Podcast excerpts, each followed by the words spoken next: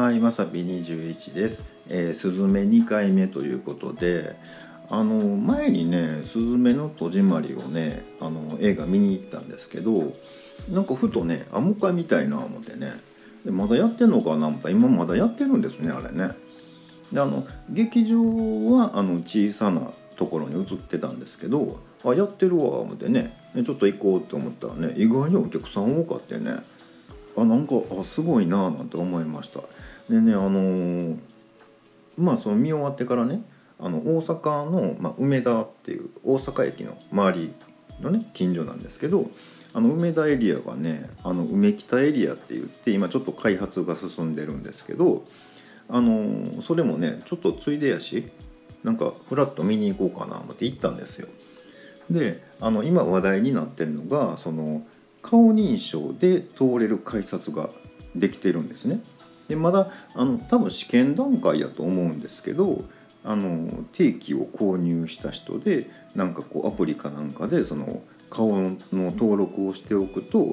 もう何もなくてそこのゲートを通ることができるっていうね、うん、なんかすごいなあ思ってね、うん、ちょっと見てみようかなと思って行ったらねやっぱりねあの結構人いてはりまして皆さんやっぱり写真撮ってはるんですよ。ねで、まあ、考えたらね僕らね昔その JR の人なんてね駅員さんが切符カチカチ切っとったじゃないですか。ねっていう噂ですよ僕は知らんけど。うん、でね気が付いたらねあの自動改札が当たり前でしょ。結構な田舎行っても自動改札あるじゃないですか。ねそんな駅員さんが何かするってないでしょ。でねあの本当思ったんですけど言うてる間にもうその改札なんてあのトンネルみたいなとこくぐってね顔認証が当たり前になるんやろうな思ってね。いやこれ技術の進化すごいなっていうね。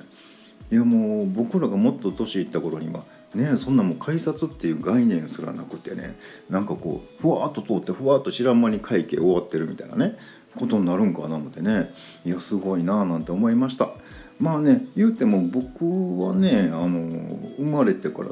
すぐ王子様なんで、まあ、どこ行っても顔パスなんでねあんまりその技術関係ないんですけど、まあ、あの一般の方もねあのそういう体験ができるっていうことでねなんかちょっと同じような感覚を味わえるんじゃないかななんて思ってます。ということで本日は以上となります、えーまた下に並んでるボタン等を押していただけますとこちらからもお伺いできるかと思います。ではではまさぴ21でした。